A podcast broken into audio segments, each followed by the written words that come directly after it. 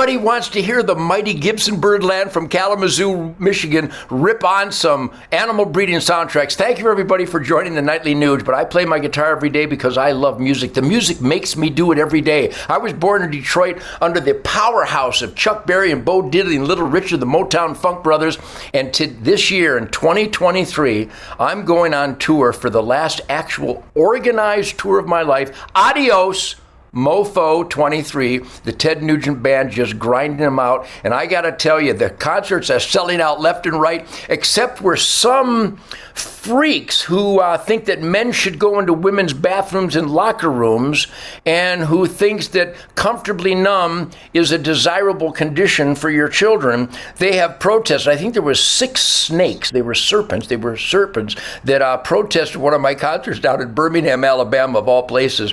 And the brewery that had we were selling tickets left and right they canceled the concert and the nugent haters which is the michael moore hunter biden fan club they actually canceled the concert in Birmingham, but an hour later, I booked another gig for more money across the border in Mississippi. So when you mess with Uncle Ted, you lose. I'm going to rock my flame throwing balls off this year and have the greatest concert of my life. And by the way, not just Jason Hartless, the, the god of drums, but now because Greg Smith is working with another band throughout the year, I've got Johnny Shane on bass guitar, who is an absolute fire breathing animal. It's going to be the best tour of my life. So, all you people that are angry that I'm happy, have a nice day because the Michael Moore, Joe Biden, Hunter Biden fan club always gets upset when good people are happy happy. So get ready for the greatest tour of your life.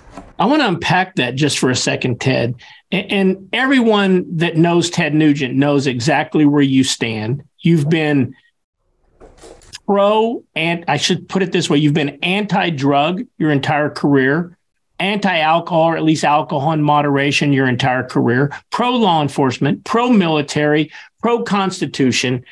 Yet that has offended some of these people. And so who allowed the peer pressure to close down that concert? Because I personally would, if I was in that area, never go to that establishment ever again because I don't think good people should cave in to that type of pressure. Is that something you're willing to talk about?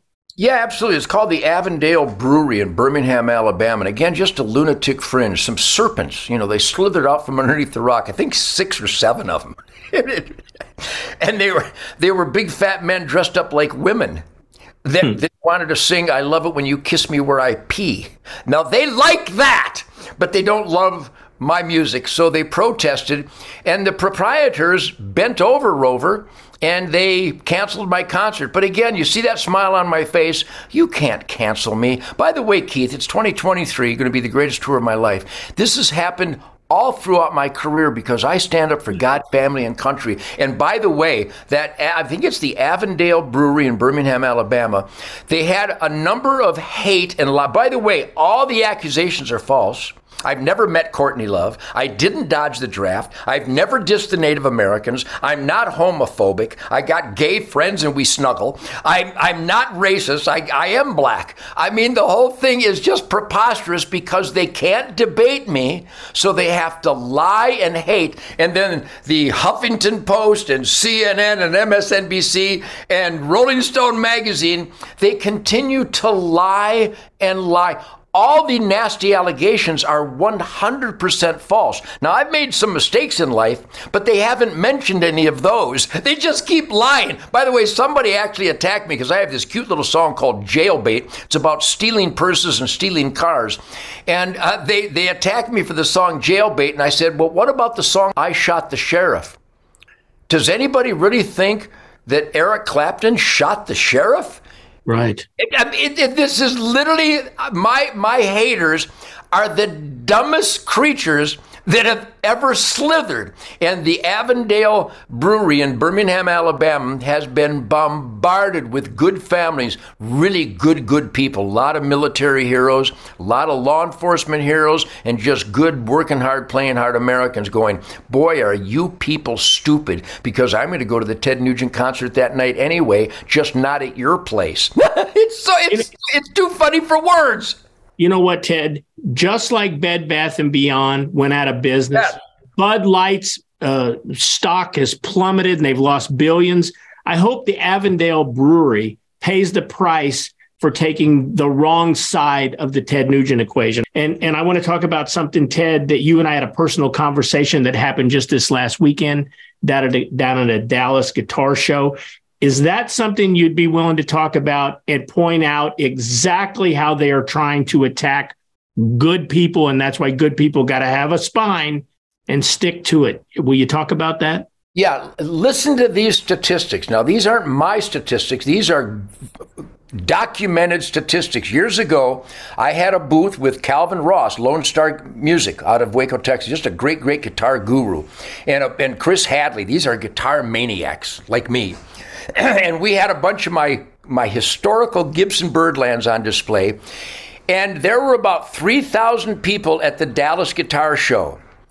At my booth with Calvin Ross, was 99% of the attendants waiting in line to shake my hand and talk guns and hunting and music and American dream and freedom. The nicest families bringing little boys and girls to have photos taken with Ted Nugent. It was the most wholesome, positive dynamic that you could ever dream of. I was humbled and honored beyond description, even though I'm describing it pretty good here. So we had oh, oh, approaching 100% of the attendants standing in line to get my autograph and take a photo with me and say hello.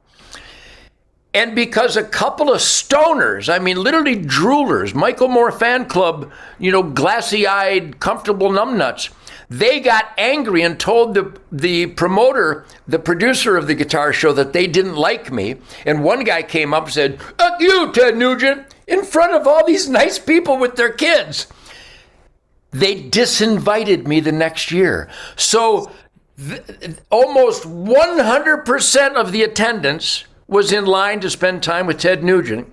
But because some guy that snorts drugs with another guy got angry, they literally canceled me the next year. Now, the other day, Calvin and Chris were there and a guy came and just violently threatening and screaming, oh, Ted Nugent, oh, Ted Nugent.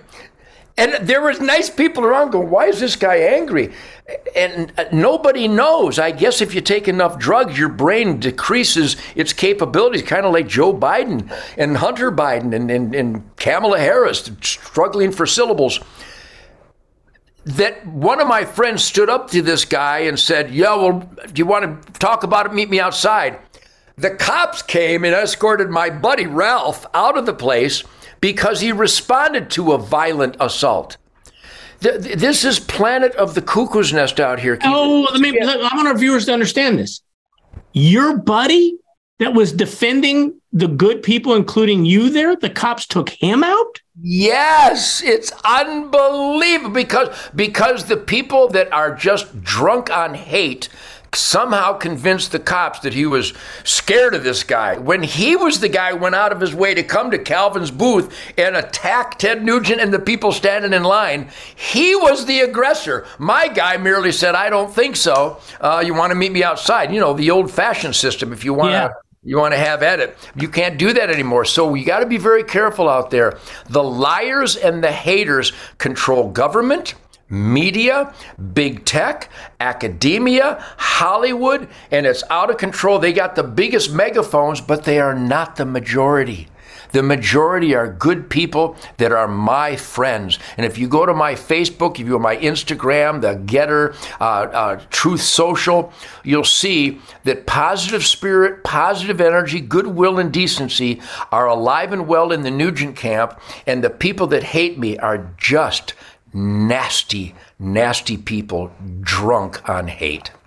You know what, Ted? Just hearing that story where law enforcement sided with the evildoers, it makes me think of something you and I talked about earlier this week. Imagine once our police forces all across the country, starting in California, are controlled by the cartels or a foreign government because it's their citizenry, not U.S. citizens controlling law enforcement. And then what's next? The military. Terrible, Ted. Well, tomorrow we're going to get into the weekend edition of the Nightly Nuge. I want to talk about the destruction of America even further in the destruction of the American hunter and what that means for the future of America right here on the weekend edition of the Nightly Nuge.